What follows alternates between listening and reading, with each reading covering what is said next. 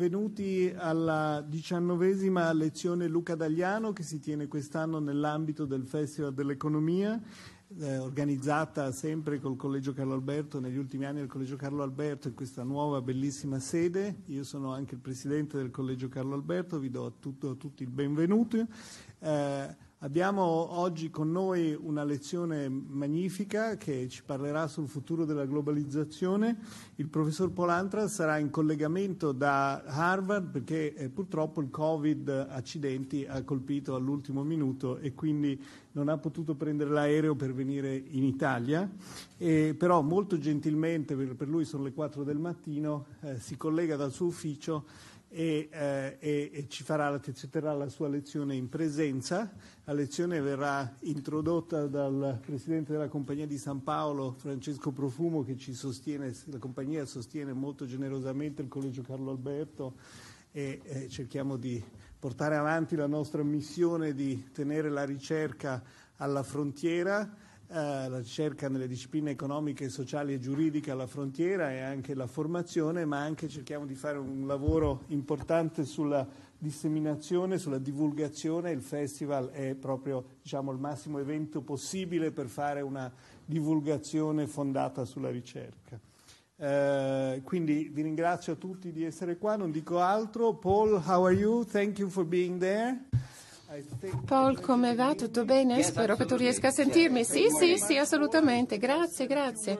Mm, ho detto giusto due parole di presentazione e adesso il professor Profumo, presidente della Compagnia di San Paolo, eh, farà un saluto introduttivo, poi ci sarà Thierry Vertier che farà un'introduzione del eh, professor Antra. Spero tutto vada bene nonostante l'orario così ingrato. Grazie per essere qui con noi alle 4 del mattino. Grazie Paul. Grazie, grazie Giorgio, grazie a te. Allora Giorgio, effettivamente per me è un grande piacere essere qui con voi oggi. È un giorno molto speciale perché abbiamo due eventi coincidenti. Da una parte abbiamo il eh, premio, dall'altra parte abbiamo il nostro ospite degli Stati Uniti. Eh, sono le 4 del mattino, 4 qualcosa, mi par di capire. Sì, sì, esatto. Grazie, grazie, apprezziamo ancora di più la tua presenza. Ehm, solo qualche parola sul centro. Voi credo che lo sappiate che il centro eh, studi Luca Dagliano è stato fondato a Torino nel 1986 dalla famiglia di Luca Dagliano, che io ringrazio, ringrazio molto, e nel ricordo di questo ragazzo che purtroppo eh, ci ha lasciato molto presto. Questo è un evento molto rilevante perché è il ricordo di un ragazzo, un ragazzo che aveva delle grandissime prospettive e la sua famiglia e i suoi amici hanno pensato di dare continuità a questa sua purtroppo vita interrotta. Naturalmente eh, nel corso degli anni eh, quest'anno, come diceva Giorgio, siamo alla diciannovesima edizione. Ci sono state persone di grandissimo valore che hanno ricevuto questo premio e questa continuità eh, anche nella divulgazione di quello che era stato in germe l'avvio della carriera di questo giovane ragazzo certamente è un elemento di grandissimo valore e voi lo sapete quanto il collegio ha attenzione verso l'educazione dei giovani. Il collegio è un grande collegio per la ricerca, ma è anche e soprattutto una grande istituzione per eh, tutte le attività che sono connesse ai giovani che vengono seguiti fin dal, dai primi anni dell'università del collegio. A questo punto io lascerei la parola al professor Thierry Verdier, che farà un'introduzione rispetto alla lecture del professor Paul Antras, che è Robert Ori Professor of Economics di Harvard. E quindi io auguro a tutti voi una buona giornata, una giornata meravigliosa in questo festival che sta veramente diventando uno dei grandi riferimenti in questo Paese e io mi auguro che questa cultura economica, non solo per i grandi esperti che abbiamo, ma per le persone comuni, possa diventare parte della nuova cultura del nostro Paese. Noi ne abbiamo bisogno, abbiamo bisogno che la cultura diventi un qualche cosa di più disponibile per tutti e i festival hanno proprio questo grandissima opportunità e anche questa vivacità. Avete visto in giro in città, ieri, l'altro ieri sera, quante persone ci sono, quanti giovani, quante persone che vengono da tutto il mondo. Quindi buon lavoro a tutto e grazie.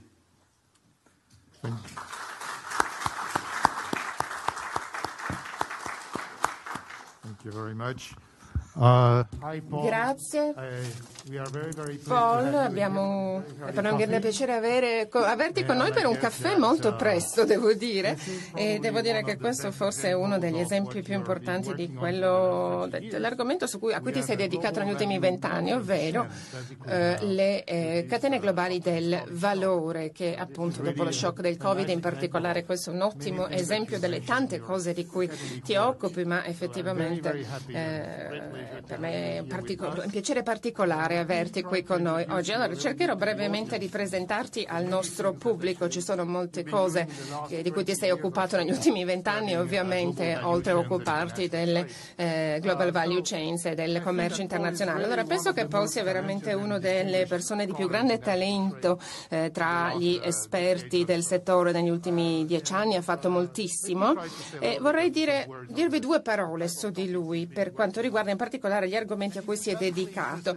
In sostanza lui si occupa di una questione importante per il commercio internazionale, ovvero come si organizzano le strutture di produzione nell'economia globale e che cosa spiega il funzionamento delle global value chains, nonché la frammentazione degli ultimi vent'anni, quali sono i determinanti di queste catene di produzione e che cosa si può dire in termini di come si misurano e si identificano i pattern che vediamo nel processo di globalizzazione che abbiamo visto mh, più o meno fino al Covid, poi ovviamente eh, ci sono stati dei cambiamenti e poi adesso c'è la guerra. Al cuore delle, della questione di cui, delle questioni di cui si occupa Paul c'è in sostanza una spiegazione, un tentativo di spiegare tutto questo fenomeno in maniera molto innovativa. Lui mette assieme questi pezzi in maniera molto innovativa secondo l'importanza della, delle eh, tensioni contrattuali nell'economia mondiale e come questo tipo di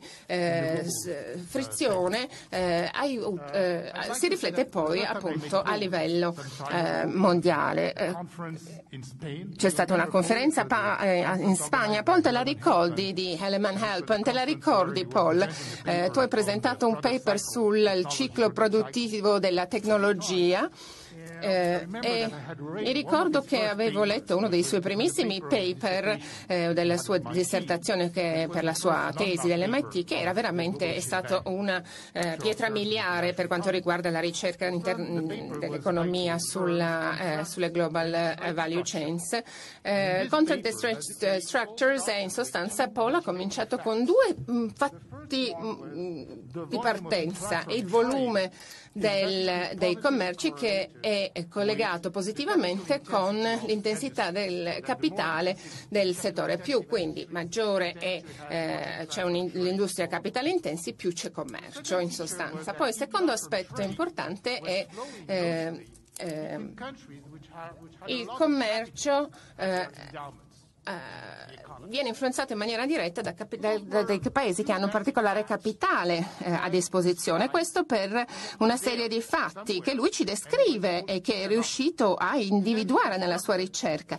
E poi in base a questo, a questi suoi risultati, ha creato una ricerca su due aspetti che sono due eh, altri elementi importanti nell'ambito dell'economia, ovvero prima di tutto cosa, eh, una, una, cosa che ha fatto, permesso a Oliver di vincere il Nobel, ovvero ehm, la contrazione del modello, quello che si chiama il Grossman-Hart Model della Corporate Finance e eh, poi eh, Paul ci ha portato un altro modello che era altrettanto eh, importante, che aveva rivoluzionato il settore eh, economico, ovvero il, la, il, modello di competizione di Krugman e Harbin. E, eh, è riuscito a spiegare questi fatti, così come tante altre cose. Insomma, questo per dire che effettivamente le sue idee sono veramente molto innovative ed è stata molto innovativa per due motivi in particolare. Da un certo punto di vista come economista, quando si parla delle aziende, si, di, si pensano a entità insignificanti, perché per noi sono come delle scatole nere, ovviamente, molto distanti dalla, da quello che ad esempio è la scienza del management, la teoria del management, insomma il modo in cui noi viviamo questa esistenza di queste aziende.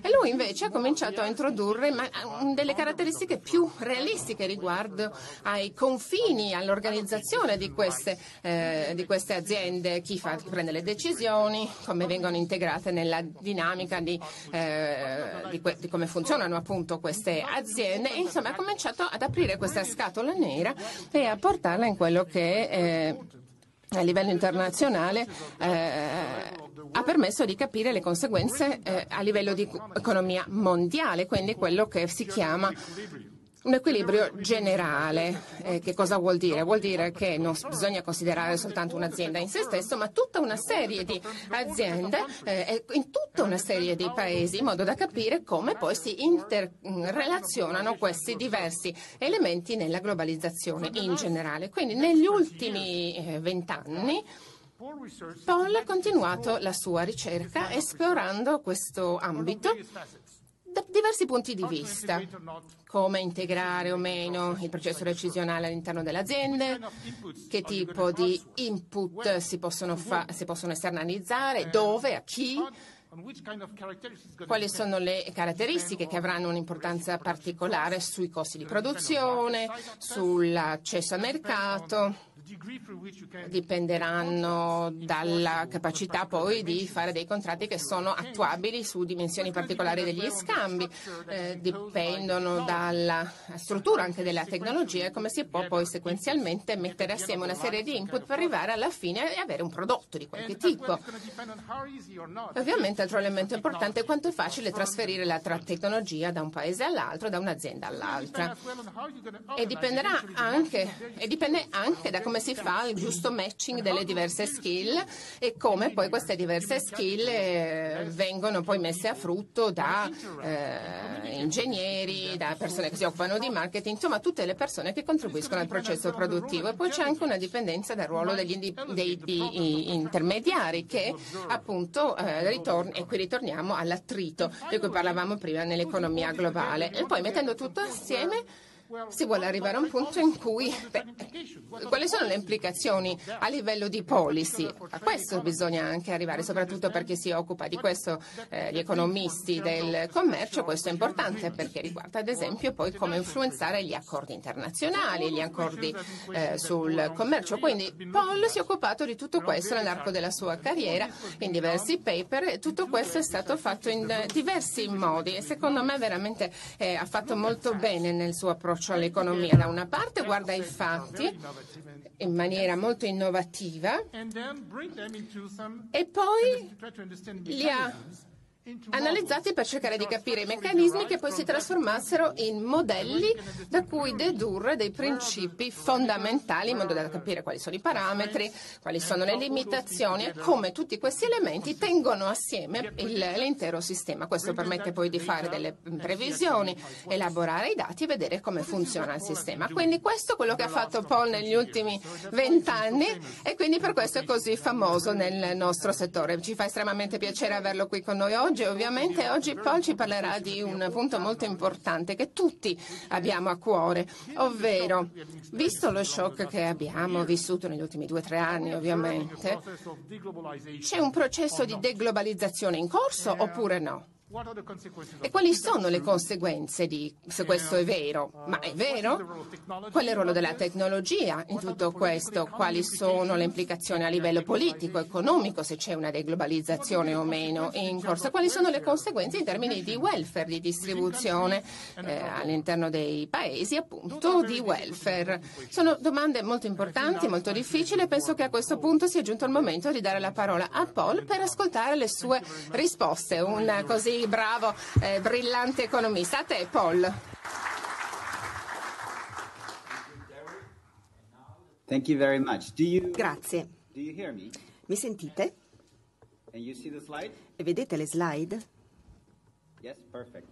Perfetto. Allora grazie molto e voglio iniziare parlandovi del fatto che sono profondamente onorato ma anche un po' eh, eh triste, sono onorato perché è un privilegio potervi parlare oggi eh, questo, nel consesso di questa eh, lecture molto prestigiosa, ma ehm, eh, ovviamente le parole di Thierry eh, sono state molto eh, umili, non vi ha detto che lui è uno dei più importanti ehm, senior lecturer che ha ehm, partecipato a questi lavori. e Giorgio negli anni è stato anche una fonte enorme di ispirazione per me, eh, per esempio il suo test, testo che ha scritto nel 2006 eh, è stato stato a fonte di ispirazione. E, ehm, sono eh, però triste e deluso un po' per una serie di ragioni che si correlano al fatto che non possono essere con voi. E, e Giorgio l'ha detto, purtroppo eh, ho avuto un caso di Covid in casa, in famiglia, stiamo tutti bene, ma date le limitazioni sui viaggi, purtroppo non ce la faccio, non ce la fate essere con voi. E deluso anche del fatto di non eh, essere con voi e onorare la memoria di Luca. E, e mi spiace non poter visitare tutti Torino al tempo stesso, che è una città che non avevo mai visitato prima, non ho ancora visto. Sono nato a Barcellona, eh, pochi migliaia di chilometri da lì, quindi eh, non vedo l'ora di visitare la città e il centro di Torino e anche partecipare al festival in questa nuova location torinese. E quindi mi scuso nuovamente per la situazione che si è creata, ma spero a un certo punto di eh, riuscire a incontrare tutti nuovamente di persona. Veniamo adesso al mio discorso. Mi piace sempre iniziare eh, parlando un po' eh, della roadmap prima e, e vi dirò di che cosa tratterò. In parte Thierry ve ne ha già parlato. Ripeterò, quindi eh, facciamo eh, quanto segue. Iniziamo eh, riesaminando alcune tendenze regionali dell'economia globale, in particolare concentrando concentrandoci sulle risposte che si possono dare a due domande.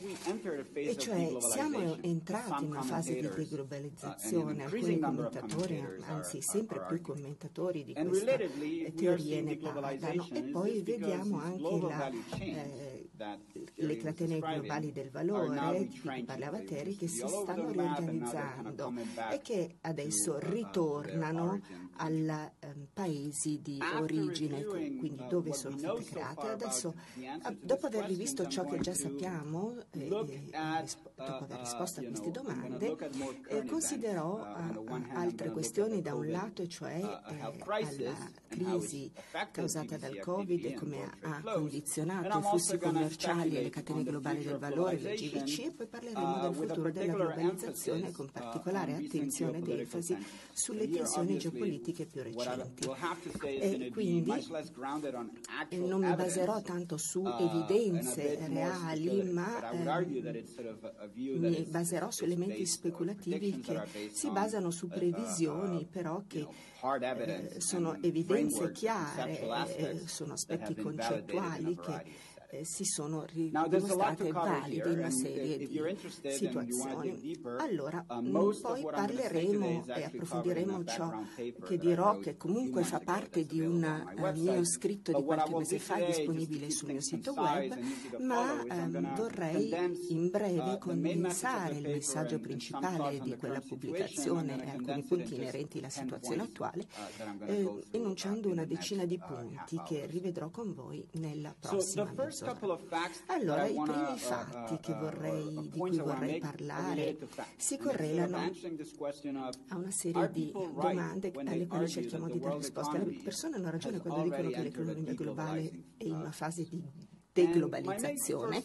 Allora il mio primo punto è che in questo momento nel I tempo, eh, oggi, non vedo ancora chiari segnali di eh, deglobalizzazione. E cioè, se considero diverse misure di globalizzazione, una sulla quale mi concentrerò è quella dell'integrazione commerciale, vedo alcuni segni di eh, un rallentamento della velocità della globalizzazione, ma che è molto meno, è ovvio che il, il mondo sta andando verso la deglobalizzazione. Vedete un dato qui eh, che ci fa vedere il, to il world commercio internazionale mondiale rispetto al PIL 50 plus eh, negli ultimi What you see in the 50 figure is anni. Ora, esaminando i dati, vediamo che relativamente alla produzione mondiale eh, che viene esportata e che sale molto 80s, rapidamente uh, negli anni 90s 80, negli and anni early 90 e 2000s. all'inizio degli anni Great 2000. Recession, Con la grande recessione invece c'è una fase di stagnazione e quindi forse questa linea mm, si appiattisce. Alcuni commentatori potrebbero guardare gli ultimi anni e dire beh questa è la deglobalizzazione, vedi che la linea va- torna indietro. In realtà parte è dovuta al. Covid e poi ci Um, but if I do ritorniamo, ma se faccio un of esercizio molto semplice, cioè considerare il GDP mondiale, il PIL mondiale escludendo la Cina, questo uh, modello e questo eh, declino in realtà non si vede più. e vedete che c'è un incremento, poi una stagnazione negli ultimi anni. Eh, La Cina in realtà uh, ha industrial attraversato un momento industriale uh, uh, fiorente dove eh, tutti gli assemblatori di beni e di cambiamenti e di tutti i produttori di beni cercavano di mettere i componenti insieme, assemblarli in Cina. e vediamo che invece questa misura di globalizzazione diminuisce. Il mondo sta globalizzandosi? No, vuol dire che eh, la Cina diventa sempre più un forte e importante motore produttivo, I ma comunque sono d'accordo, sarete d'accordo con me che il declino degli ultimi anni è sicuramente mh, minore o, Now, uh, rispetto a quanto visto finora. Quindi per quanto riguarda il commercio internazionale possiamo guardare uh, un'altra misura di of integrazione del commercio, cioè l'importanza delle GVC, delle catene globali del valore, vediamo come questo si può calcolare. Eh, are e Mancini ci uh, danno una possibilità di misurarlo, sono brillanti economisti Uh, italiani. shows that if you look at the E di Banca trade Italia, se guardiamo la with percentuale del commercio mondiale che si it shows a assegna very alle, catene del valore, vediamo una grande 2000s crescita negli anni and very mild 80-90, decline. poi una stagnazione, un declino e quest'anno 2015. I'm, I'm less sure that if we had data, we eh, non so se abbiamo dati degli ultimi of cinque US, uh, anni, ma se li avessimo avuti avreste notato che questo eh, declino continua. Uh, slow Parlerò qui di deglobalization. deglobalizzazione, deglobalizzazione e il secondo punto mi porta al fatto che la globalizzazione, quindi il tasso di incremento della globalizzazione, è stagnato, è in stagnazione, cosa inevitabile naturalmente perché se ci si pensa è evidente che eh, tutte le serie che facevo vedere qui e la situazione del PIL ci fanno capire che questa è un'economica variabile, che, una variabile economica che potrebbe crescere per sempre. E, ovviamente eh, chi ha un background tecnico sa che non è accurato, accuratissima questa slide, però è come una percentuale, una percentuale di ciò che produciamo che si esporta. e ovviamente ci sono dei limiti verso l'alto. E in un certo punto nel tempo questa globalizzazione crescente fino agli anni 2000, ovvia- 2000 ovviamente ha dovuto fermarsi, cosa naturale, un limite naturale, ora uno si potrebbe dire eh, cosa è successo a metà degli anni 2000 eh, o verso la fine degli anni 2000. Ci sono altri fattori però da studiare, cioè che cosa ha portato all'incremento rapidissimo che si è osservato alla fine degli anni 2000 e questo è per me il periodo più straordinario dove avviene qualcosa che non ci aspettavamo sarebbe eh, successo, cioè eh, cam- cambiamenti nella ehm, globalizzazione del commercio. È importante rivedere tutto questo, riesaminarlo, non perché sia semplice, in realtà eh, non lo è per nulla, ma perché studiando le forze che hanno portato all'iperglobalizzazione forse eh, apprenderemo di più sul perché eh, si, è, si, è, avvenuta la stagnazione e eh, analizzando queste forze possiamo iniziare a comprendere se e perché alcune delle forze che hanno incrementato la globalizzazione hanno iniziato a operare nel senso inverso, portando invece a un vero processo di deglobalizzazione. Quindi il prossimo punto, il punto 3, esattamente si concentra sul eh, periodo della iperglobalizzazione e analizzare in dettaglio le forze principali che hanno portato alla crescita della globalizzazione negli anni 80, 90 e 2000 e ci sono eh, diverse ragioni, tre in particolare, una correlata alla tecnologia, eh, altre correlate alle politiche, alle politiche economiche e poi con la politica più nello specifico. Allora la tecnologia ovviamente eh, ha vari aspetti, sono convinto, Terry l'ha menzionata, è importante la rivoluzione ICT e il potere computazionale, per esempio dei computer aumentato, la velocità eh, di processamento processare dati è aumentato, la comunicazione a lunga distanza ovviamente è stata facilitata dalle fibre ottiche, sarebbe stato impossibile immaginare di fare tutto questo eh, 30 o 40 anni fa, quando non avevamo connessioni così veloci e rapide. E quindi ci sono sviluppi tecnologici che in realtà hanno reso più semplice o fattibile per team di lavoratori a eh, distanza di cooperare e lavorare insieme in modo efficiente e efficace. Sul lato delle eh, politiche, eh, ovviamente si parla spesso di eh, politiche commerciali negli anni 80, 90, 2000. Sono decenni di integrazione commerciale.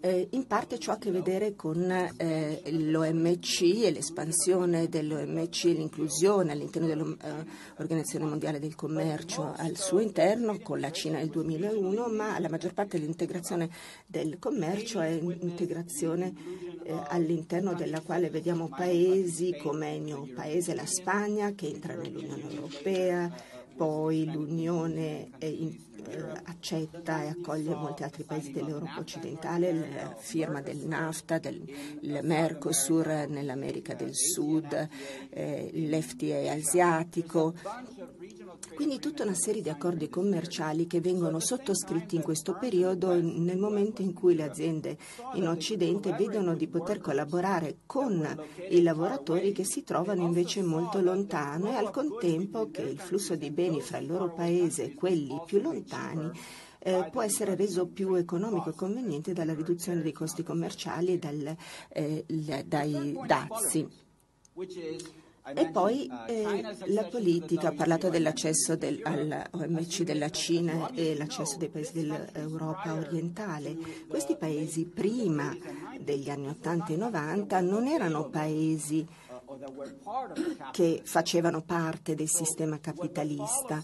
Quindi il socialismo e il comunismo eh, in molti paesi, dal punto di vista dell'Occidente, dell'Europa occidentale e Giappone, ha visto incrementare la porzione di forza lavoro, di, di propria forza lavoro disponibile sul mercato. Quindi eh, c'è un incremento della, diman- della, domanda di forza lavoro eh, estera perché si vede la possibilità di più, più facile collaborazione della creazione di glo- catene globali del lavoro, del lavoro, con lavoratori a distanza, però abbiamo anche tutta una serie di lavoratori che eh, eh, eh, come lavoratori esteri si integrano in queste reti con un aumento spettacolare del, eh, delle possibilità eh, commerciali offerte sul mercato.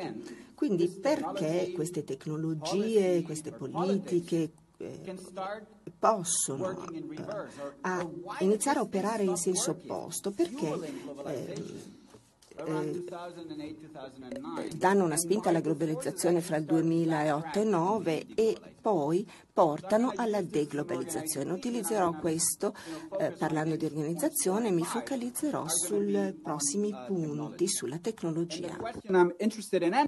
E la domanda a cui voglio rispondere è La tecnologia ha avuto un effetto diverso eh, fino ad ora rispetto agli anni a venire, quindi il mio punto successivo eh, mi fa dire che io non sono pessimista rispetto agli effetti dei cambiamenti tecnologici del futuro della globalizzazione.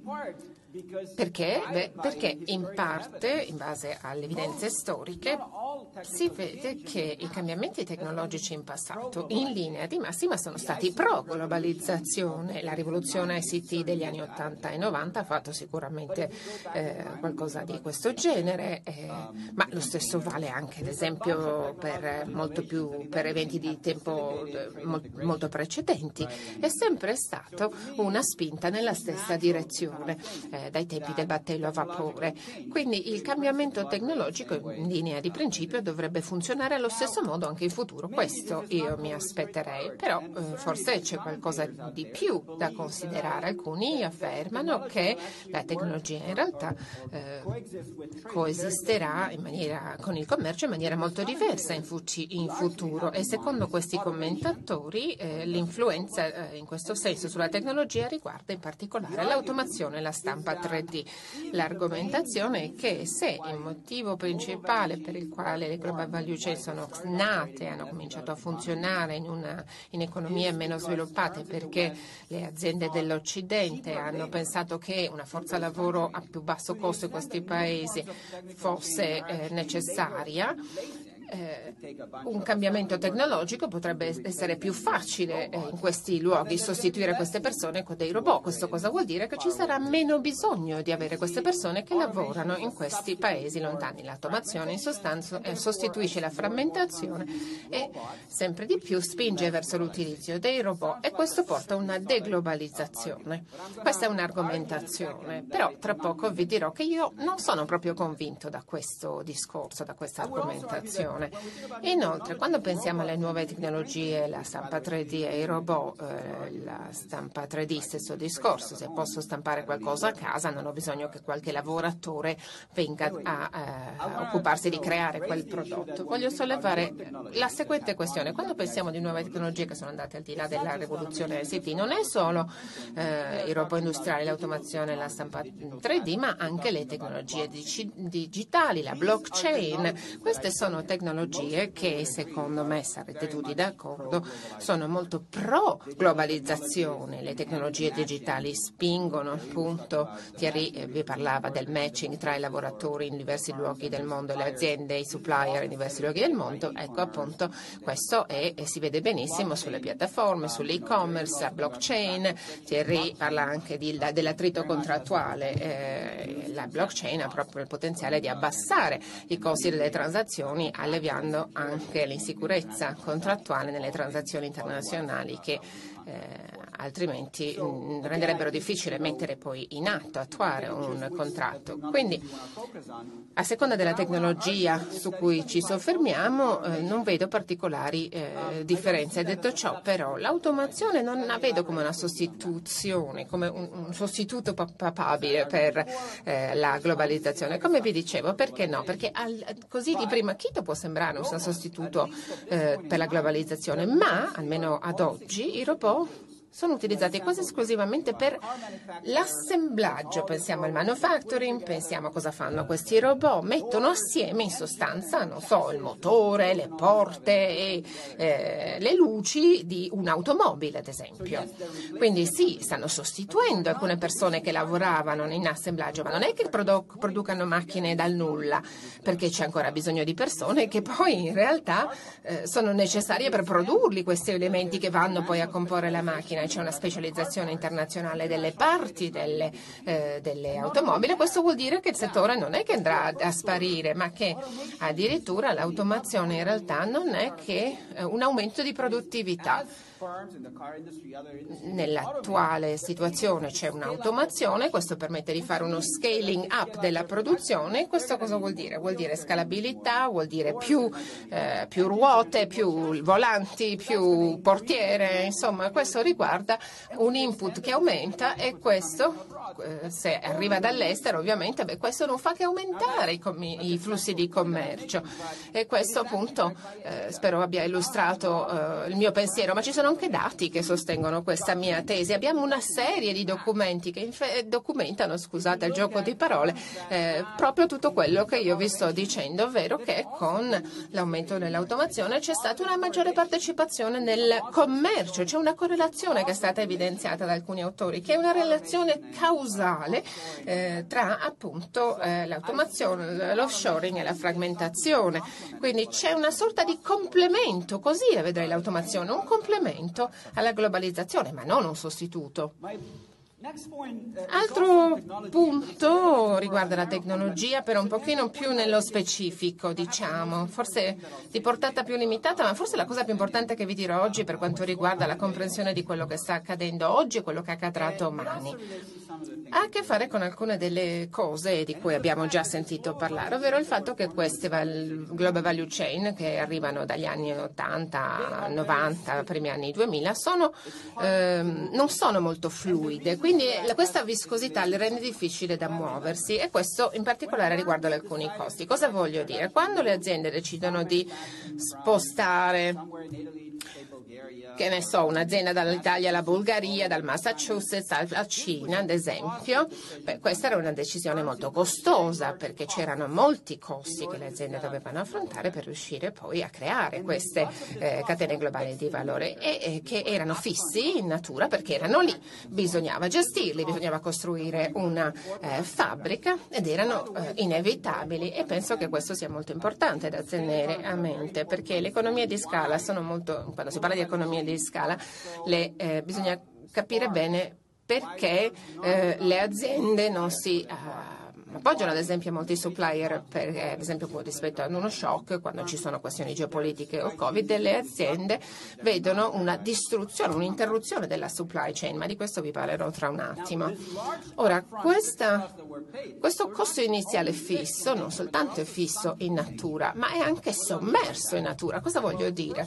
Beh, prima di tutto, se si pensa ai costi fissi di creare una, una fabbrica, un un eh, dipartimento di assemblaggio, insomma tutti investimenti che sono molto specifici a seconda dell'azienda che sta investendo. Se lo fa la Tesla, ad esempio in Cina, ha delle esigenze specifiche molto particolari deve utilizzare delle, dei macchinari particolari, quindi se Tesla decide di andare via dalla Cina per questioni geopolitiche, ad esempio è molto difficile immaginare che possano poi essere in grado di recuperare una buona parte dell'investimento che avevano fatto inizialmente.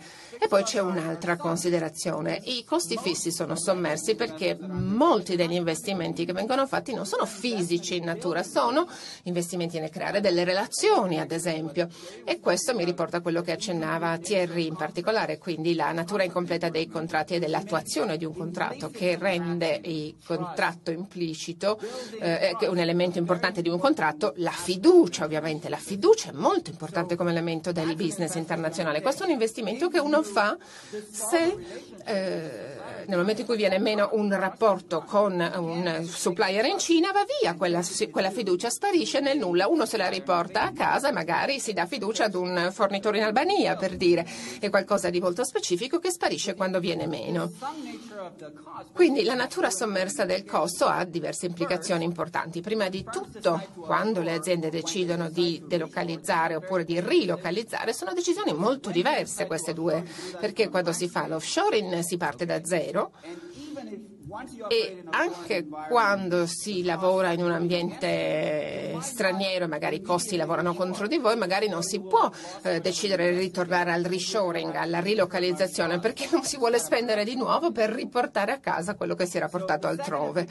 Quindi la seconda implicazione di tutto questo è che non soltanto ci vogliono degli shock molto significativi per spostare, per andare a colpire le global value chains, ma è anche altrettanto importante che questi shock siano percepiti come duraturi, persistenti. Quindi ci possono essere degli shock temporanei molto significativi come il Covid, ad esempio, che hanno degli effetti devastanti sicuramente, che rendono tante persone molto infelici, hanno un impatto sulle catene di valore, ma che non implicano che le aziende vorranno riorganizzarsi in maniera significativa per il Covid, perché proprio per gli aspetti sommersi, i costi sommersi di cui vi parlavo, ma su questo ci ritorneremo. Quindi questa visione viscosità appunto delle eh, GVC, delle Global Value Chains eh, è evidente, ma ci sono molti studi anche che ci mostrano che ci sono ad esempio i terremoti, le recessioni, una serie di fattori come dicevamo che eh, hanno ehm,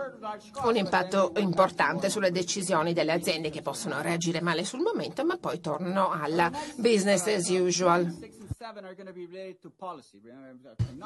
Poi arriviamo ai punti 6 e 7, arriviamo anche alla policy a questo punto. Pensiamo a come i fattori di policy possono portare alla deglobalizzazione. La tecnologia è diversa, se non è la tecnologia che porterà a deglobalizzazione sarà la politica, forse la policy, ma io sono un ottimista, come vi dicevo.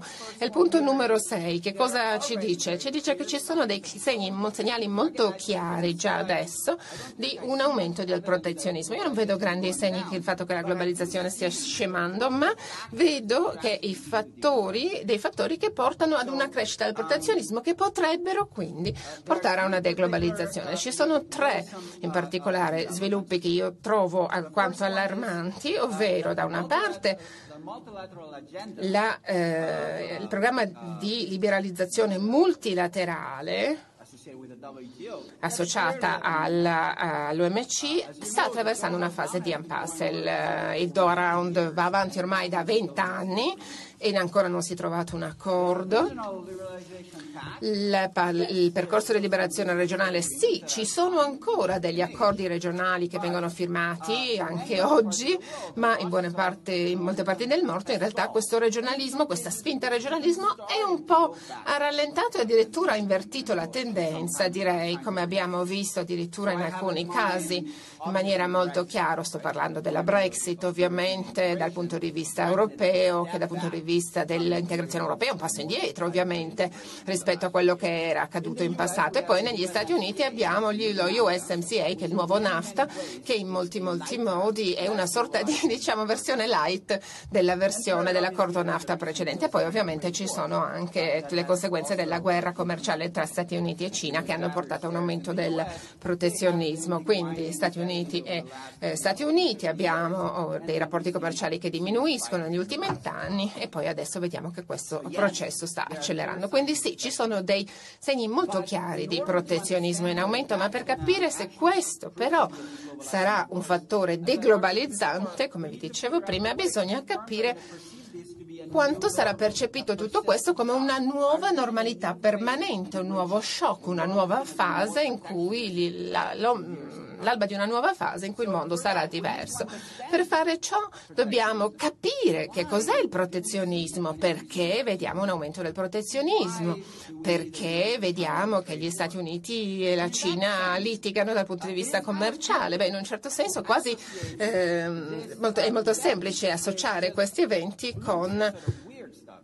Cosa strane, non lo so. Donald Trump negli Stati Uniti, Bolsonaro, sono i pazzi che hanno indetto il referendum della Brexit. È molto facile individuare qualcuno a cui dare la colpa, però purtroppo, ahimè, questa non è la realtà. La realtà è ben diversa. Trump è stato eletto, Bolsonaro è stato eletto e sono stati eletti perché parlavano la lingua di tanti dei loro elettori. Quindi che cosa ha portato queste persone a votare per partiti politici che erano contro la globalizzazione, erano a favore della deglobalizzazione. Questo ha molto da fare, a, fare, a che fare scusate, con ehm, con il fatto che la iperglobalizzazione precedente eh, ci ha portato ad un estremo. Centinaia di migliaia di, di, milioni di persone sono finite in povertà a causa della disuguaglianza che ha caratterizzato la nostra vita eh, commerciale e quindi la nostra vita in generale. Fino a poco tempo fa in molti paesi del mondo, ma soprattutto quelli ricchi, le persone si sono sentite alienate da questo processo a causa proprio delle disuguaglianze. Non beneficiavano da questo sistema, perdevano il lavoro, perdevano ehm, eh, reddito, perdevano potere d'acquisto, insomma si sentivano fregati da questo sistema. Quindi ci sono vari meccanismi secondo cui illustrare tutto questo, vedremo gli Stati Uniti, eh, questa è l'integrazione del commercio, questa è la eh, misura, elementi che si, misu- che si eh, correlano con eh, il PIL, cose che si muovono praticamente insieme eh, e in questo periodo, nel periodo che vediamo, assistiamo almeno negli Stati Uniti a un eh, declino molto forte della eh, ridistribuzione dei compensi e il tasso fiscale marginale eh, si abbassa moltissimo negli Stati Uniti nel momento in cui assistiamo a uno shock che colpisce i più poveri e va a vantaggio dei ricchi, c'è poca ridistribuzione. E questo è un fattore importante per sottolinearlo. Eh, ecco, un riferimento a una persona altamente autorevole, Martia Sen, eh, che probabilmente conoscerete molto bene, eh, consulente di eh, Luca Dagliano, Oxford Advisor,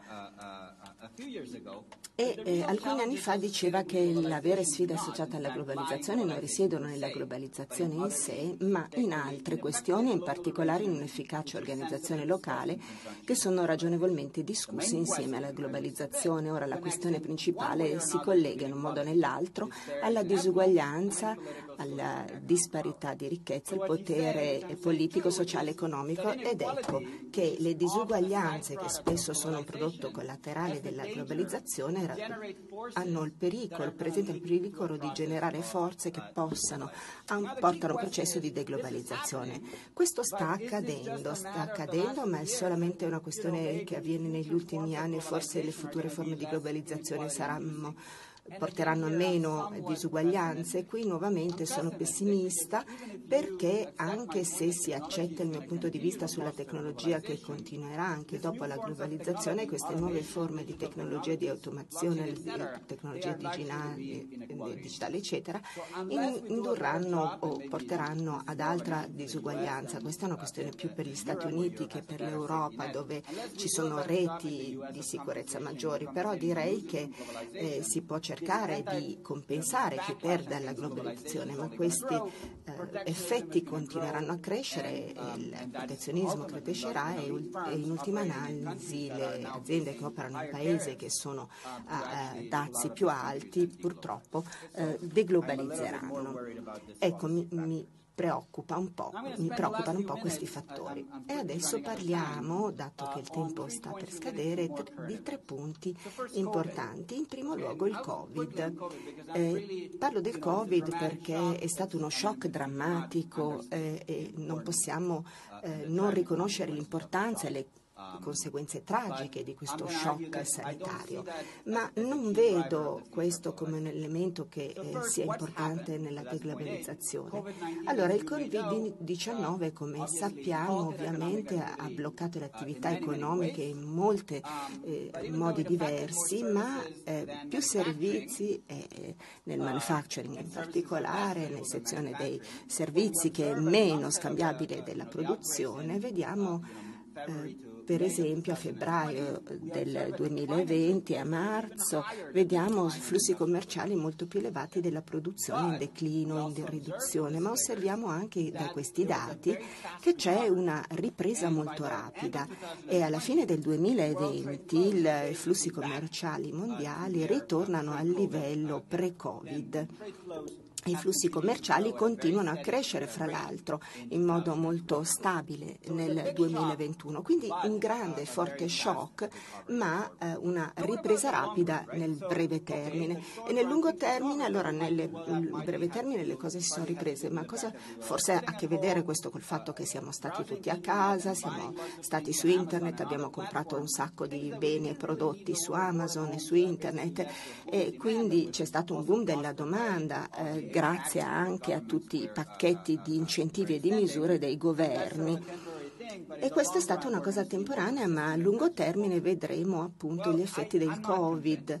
Eh, però io non sono convinto di tutto questo. Alcuni dicono che le inter- interazioni face to face, cioè in persona, eh, persisteranno, eh, un declino delle interazioni persone che persisteranno. In realtà io avrei voluto essere a Torino, ma oggi ci rendiamo tutti conto che in realtà si può evitare di farlo, anche se io eh, non vedevo l'ora di venire a Torino, eh, i flussi eh, turistici dovrebbero riprendere, quindi se le cose si normalizzassero a un certo punto eh, si tratterà più di implementare regolamentazione e norme più, più, che altro. Ovviamente ci sono alcuni che faranno vedere che ci sarà una minor, propensione ai viaggi rispetto al passato, ma non credo sarà importante questo aspetto alle transazioni cruciali, per esempio in casi di fusione e acquisizioni eh, le persone i viaggi li faranno lo stesso, se, se, ci sono alte somme in gioco la gente viaggerà, eh, però anche questo farà sì che le interazioni vir- virtuali saranno un buon sostituto, un migliore sostituto di interazioni face to face. Eh, vedremo eh, gli ologrammi 3D che ci faranno vedere come sarà muoversi in certi ambienti in modo molto organico e questo sarà sicuramente un buon sostituto per le interazioni in persona.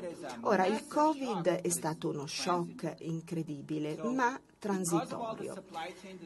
Eh, data la eh, disruption delle eh, supply chain, delle catene delle forniture, molte aziende stanno riorganizzando le proprie strategie di forniture, di eh, gestione delle scorte, grandi aziende, pensiamo ripenseranno a come stanno operando, se ciò che fanno vada bene o meno, ma comunque il Covid, essendo eh, uno shock transitorio, di per sé non porterà a delle rilocalizzazioni perché le aziende capiranno che ci sono fattori diversi in diversi paesi che eh, possono però non rendere profittevole queste rilocalizzazioni. Invece nelle economie di scale e in termini di grandi investimenti questo sarà un processo che eh, implicherà alti costi. Ed ora veniamo non tanto al Covid ma alla situazione geopolitica. E qui nuovamente eh, sono un po' più pessimista.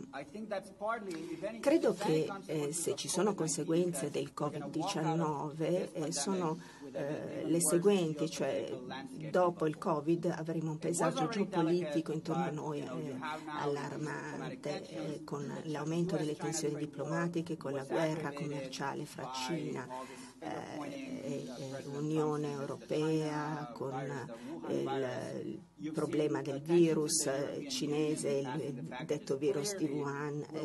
vediamo che la, l'Europa sta passando una serie di pacchetti e come gestiremo la situazione Ucraina, Russia, una serie di quindi elementi che avranno un impatto forte nella situazione post-Covid. E come sapete il Covid non è stato solamente uno shock, uno shock macro aggregato, ma è uno shock che ha portato a disuguaglianze, per esempio l'occupazione è stata eh, impattata dal Covid, però erano questi i posti di lavoro meno retribuiti. E in seguito a questo la disuguaglianza è incrementata molto negli ultimi mesi e infatti il populismo eh, mi preoccupa molto. Eh, vedremo cosa avverrà nelle prossime elezioni dove i populisti possono di nuovo prendere terreno. Ciò detto, non sono super pessimista, in particolare quando si parla di eh, sviluppi più recenti e infatti la, l'invasione russa dell'Ucraina. In primo luogo perché nel breve periodo eh, si pagherà un eh, certo eh, avremo delle ripercussioni in termini di vita, ci saranno problemi di fornitura del petrolio, del greggio e del gas, ma in definitiva ciò che ha fatto eh, la ehm, Russia ha fatto solo sì che si sparassero addossi da solo, un errore strategico enorme, ma penso che se c'è una cosa che poi è importante, una lezione da trarre nel, dalle ultime elezioni, settimane sulle teorie, geopolitiche che la Cina ha dimostrato che eh, vuole portare avanti la eh, globalizzazione, non, non eh, ha condannato la Russia, nessuno si aspetta che lo faccia, fra l'altro, ma c'era paura, la paura che la Cina prendesse questa opportunità per perseguire eh, obiettivi geopolitici. Adesso hanno capito che la globalizzazione per loro è importante e quindi la loro reazione è stata estremamente pragmatica. E ora, rapidamente, perché penso che la Russia eh, si stia sparando eh, da sola, addosso da sola? Perché la Russia eh, e la produzione russa eh, eh, si è basata sul petrolio, sul gas su altre risorse naturali, è come una eh, stazione di servizio, quindi è un'economia delle dimensioni del Belgio e dei Paesi Bassi insieme. Quindi, eh, la Russia dà delle commodities importanti per, e paesi invece come la Germania che non hanno diversificato soffriranno dei costi dell'aver bypassato tutto questo, ma in termini di GVC non sono player così importanti, quindi anche se esclusi non credo che il mondo soffrirà molto di questa esclusione. Lo vediamo qui in termini di partecipazione al PIL, vedete che la Russia partecipa al eh, GVC ma anche nella parte solo molto alta alta per alcune commodity soltanto e l'Ucraina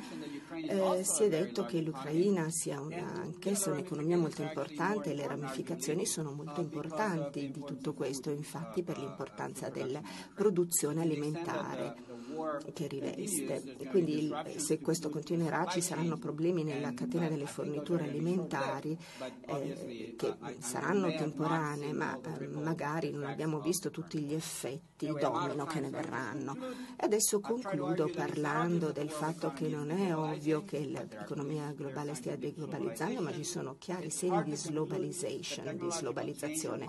È difficile concludere che gli sviluppi tecnologici o il codice Covid-19 di per sé hanno un effetto deglobalizzante, ma sicuramente il, bisogna considerare la situazione geopolitica e istituzionale che potrebbe essere la sfida principale per la globalizzazione. Grazie, mi fermo qui.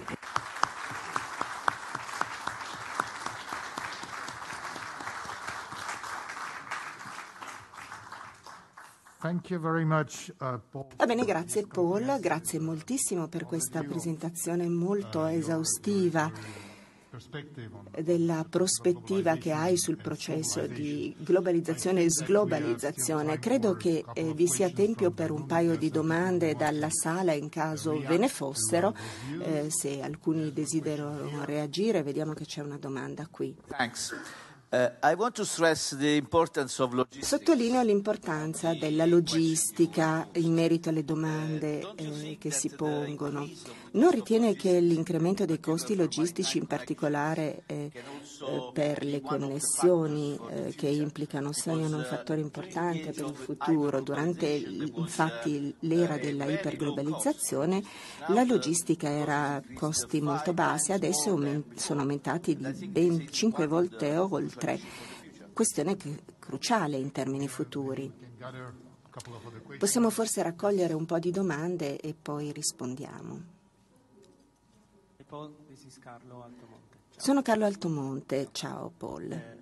Um, la, dioma- la, domanda è correlata, innanzitutto dico che sono d'accordo con te sulle preoccupazioni sui driver, sugli elementi che guidano le politiche. E, eh, Jenny Kellen eh, ha parlato del frame shoring, eh, eh, quindi la tendenza al uh, shoring. Cosa che eh, ovviamente vuol dire che l'offshoring è tollerato, la decolonizzazione è tollerata in alcuni paesi, in alcuni luoghi, in altri no. La sglobalizzazione di cui parli potrebbe portare a meno attività commerciali, ma meno forse, forse a un eh, clustering del commercio, un raggruppamento del commercio in alcune aree come la Cina, il sud-est eh, asiatico, il Nord America. Ancora un'altra domanda? La faccio in italiano. Nell'interessantissima analisi che ci ha fatto non ha menzionato un riferimento all'impatto ambientale. ovvero gli obiettivi di contenimento di emissioni, in che modo influenzeranno la circolazione delle merci e delle persone?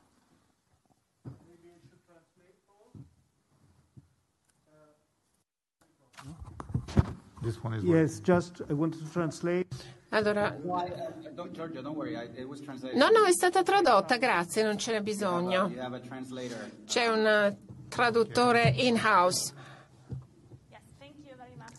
The Grazie, grazie per questa lezione. Io sono di Lettere del Politecnico di Milano. Allora, quando si parla del futuro della globalizzazione e, e quali sono i principali attori,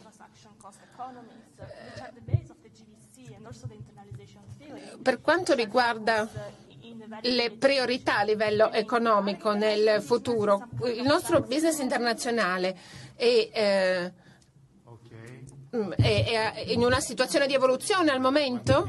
bring a little bit more of pessimism than what you were suggesting Allora, forse c'è un po' di pessimismo che è emerso dalle conclusioni, Paul, se ho capito bene, e vorrei toccare alcuni dei punti che sono emersi nelle nostre domande qui nella sala. La domanda maltusiana, la chiamiamo così, dei fattori maltusiani che potrebbero avere un impatto sulla globalizzazione, come ad esempio appunto il riscaldamento globale, le implicazioni in termini di, eh, ad esempio, degli shock climatici, le inondazioni, la regolamentazione che magari devono, andranno a toccare il- i viaggi internazionali, anche riguardo ai contenuti di carbonio piuttosto che altre attività. Per quanto riguarda anche la salute globale, ci sono anche questi aspetti da considerare. Eh, c'è un fenomeno che si chiama monkeypox e eh, il vaiolo delle scimmie, se ho capito giusto, se mi ricordo giusto, beh, questo è un altro virus che è appena saltato fuori, che eh, deriva dal fatto che continuiamo le nostre attività economiche sono in aumento e quindi questi virus circolano più facilmente, arrivano dalla natura, arrivano poi anche a eh, noi, quindi ci sono altri elementi da considerare che danno un contesto ancora più basso alla globalizzazione, magari hanno un impatto sulla deglobalizzazione. Detto ciò, Paul, se vuoi rispondere e reagire alle diverse domande, ai diversi stimoli del pubblico. Sì, sì, sì, allora ottime domande tutte. Cercherò di essere più breve possibile. Ovviamente tutte queste domande beh, ovviamente richiederebbero ore e ore di discussione. Allora, per quanto riguarda gli aspetti logistici, eh, beh, eh, questo mercato ha superato una fase di estrema volatilità, ancora c'è la volatilità e questo non è sorprendente nel senso che, per come la vedo io, quello che sta accadendo è abbastanza normale. Ci sono dei fattori relativi alla supply chain, al fatto che il Covid eh, ha eh, creato problemi di eh, forza lavoro nei porti, traffico diverso, trasporti, quindi con dei problemi di eh, congestione eh, che eh, poi si traduce a sua volta in un aumento dei prezzi. E, e detto ciò, però, non vedo tutto questo necessariamente come un fattore permanente perché ovviamente è molto costoso per le aziende farsi carico di tutti questi costi quando invece ad esempio già i prezzi supply, della supply chain andranno eh, ad aumentare. Per quanto riguarda l'occupazione ad esempio ci saranno delle assunzioni in un certo ambito magari e se costa di più eh, magari quello che succede in ambito navale beh si costruiranno più navi ci saranno più persone che lavoreranno in questo ambito. Secondo me non vedo questi shock come di natura permanente them as permanent però se le aziende vedranno la situazione come permanente, allora forse il eh, la rilocalizzazione potrebbe essere una, più- più- una possibilità più concreta. È un po' come quando vedi il traffico, no? Vedi le- guardiamo ad esempio le autostrade, c'è troppa- troppo traffico sulle autostrade, vedete quelle immagini in cui tutte le, ehm, le corsie sono strapiene di macchine, si crea una congestione appunto, però magari poi eh, cambia la luce del semaforo e il, il traffico si, si- si dissolve. Carlo, invece, per quanto riguarda la tua domanda, sì, in un certo senso quello che dice è quello di cui ho parlato, perché penso che se io dieci anni fa ti avessi detto che Janet Yellen eh, avrebbe parlato di friendshoring, eh, mi avresti detto ma tu sei fuori di testa, ma eh, questa è la nuova realtà. Eh, c'è una grande richiesta per non solo protezionismo, ma anche un, un atteggiamento molto caute, cautelativo, diciamo. E quindi questo porta appunto al friend shoring. Eh, questo vuol dire che se questa è la realtà potrebbe arrivare anche a livello di policy e questo effettivamente potrebbe influenzare la riorganizzazione della eh, produzione con maggiore regionalismo, maggiore divisione in blocchi. Però detto ciò devo dire che io da questa situazione russa-ucraina eh, deduco che la Cina sia determinata a evitare la spaccatura tra una sfera cinese e una sfera occidentale. Quindi questo friend shoring penso che sia solo retorica nel bel mezzo di una eh, crisi, ma eh, ora questo è il mio pensiero, potrei, essere, potrei sbagliarmi. La questione ambientale, sì, allora. Ehm, Ovviamente se avessi avuto più tempo avrei aggiunto qualche slide anche su questo, avrei parlato anche degli aspetti ambientali, l'aumento delle eh, global value chain è stato molto importante per quanto riguarda le disuguaglianze, come dicevamo la povertà però effettivamente ha anche contribuito a peggiorare la situazione delle emissioni di eh, anidride carbonica. E eh, questo che cosa ci dice riguardo alle eh, catene di valore globale? Ci sono degli elementi che riportano un po' un equilibrio perché le, i paesi diventano più ricchi e quindi c'è una richiesta maggiore di tecnologie pulite, per così dire, quindi maggiore industrializzazione, maggiore eh, sensibilità da parte degli individui che vogliono maggiore regolamentazione in tal senso. Quindi potremmo vedere effettivamente un impatto un po' meno negativo futuro, nel futuro sull'ambiente. Se ci sarà maggiore regolamentazione, sì, ci sarà un impatto importante sulla frammentazione, però non sono sicuro, eh, non ho visto studi particolari che indichino che almeno nel medio termine, diciamo 30-40 anni, 30-40 anni da oggi, eh, questa sarà una forza significativa contro la globalizzazione e al di là di questo periodo ovviamente stiamo veramente eh, parlando di tutto e di niente. E per quanto riguarda l'ultima domanda devo confessare che non ho colto il punto. Quindi magari se mi manda una mail le rispondo direttamente. Eh, Thierry, tu parlavi anche del riscaldamento globale, di una nuova fase con nuove pandemie. Eh, per quanto riguarda il riscaldamento globale, beh, mi preoccupa molto ovviamente, ma non penso che ci sia una risposta a livello di policy proprio che possa, un, sì, possa veramente fare la differenza, almeno non nel momento presente. Stiamo cercando di capire dove va la globalizzazione qui e, e devo dire che io non penso che tra 30-40 anni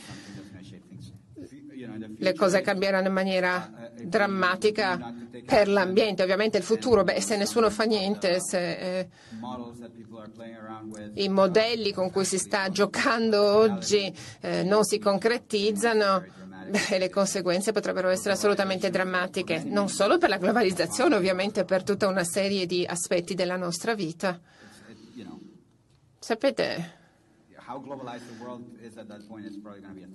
quanto sia globalizzato il mondo a quel punto non sarà poi così rilevante perché tutti avremo a che fare con problemi ambientali. E poi devo dire che di recente ho fatto un collegamento tra eh, l'integrazione commerciale e le pandemie e in un mondo più globalizzato quello che ho osservato è che la probabilità e l'incidenza e la gravità delle pandemie beh, potrebbero soffrirne aumentando. Con Steve Reddy, Steva Rossi Habsburg abbiamo documentato proprio questo empiricamente. Torniamo anche indietro nel tempo nella nostra analisi, eh, pensando ad altre pandemie che si sono mm, diffuse molto più rapidamente, come ad esempio la, eh, la, la peste, la, peste nera, la Black Death appunto, e poi è tornando all'inizio del XX secolo. Quindi oggi le cose vanno molto più velocemente del passato. Il vaiolo delle scimmie, ma effettivamente non ce ne sono stati tanti di casi effettivamente, ma eh, adesso ovviamente siamo tutti ipersensibilizzati, qualsiasi piccola, eh, piccola novità ci terrorizza tutti e ci facciamo più attenzione.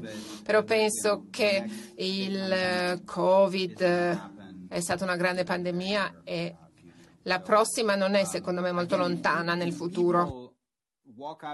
Se, ancora una volta però, se la gente esce da questa situazione con la sensazione di vivere in una era diversa, in cui le pandemie saranno all'ordine del giorno, beh, allora ci sarà un'influenza più decisa anche sulle, eh, sui cambiamenti. Magari le persone faranno, prenderanno decisioni in base a questa consapevolezza, però eh, le decisioni si prendono proprio eh, a livello individuale, però quando ci sono decisioni da prendere con centinaia di migliaia di milioni di euro, beh, penso che eh, le persone fanno, prendono decisioni in maniera diversa. Eh, ma quando, quando dire, la, la, posta in gioco è molto elevata, più elevata la posta in gioco, più ci rifletti e quindi non prendi decisioni affrettate. Grazie mille Paul, penso che a questo punto si possa chiudere questo incontro. Sì, grazie Paul, grazie mille. Finalmente vedo che c'è un po' di alba dietro di te. Buongiorno Paul. Really enjoyed it? Grazie mille, è stato molto bello averti con noi. Grazie Paul, grazie a Thierry per essere stato con noi con questa sessione. Io non vi ho neanche presentato Thierry Verdier. Thierry Verdier è un professore della Paris School of Economics, Scuola di Economia di Parigi, ed è anche dell'advisory board del Centro Studi Luca Daviano. Quindi grazie ovviamente Thierry per essere stato con noi. Grazie Paul, davvero. Ci vediamo, ci vediamo più tardi e devo chiedervi per favore al pubblico in sala di compilare il questionario mentre uscite dalla sala. Del festival, se lo potete riempire ci fate un favore e grazie naturalmente a tutto il team che ha organizzato, Chiara Elli, Simone Orlando, Cinzia Agliani, tutto il team del collegio e del, e del centro studi. Grazie a tutti, arrivederci. C'è una bellissima lezione alla cavallerizza col professor Joel Mochir e, e Maristella Botticini, sono due grandi storici economici, mi hanno detto che c'è poca gente, vi consiglio di andare perché è una lezione bellissima, alla cavallerizza all'aula magna dell'università. Grazie a tutti.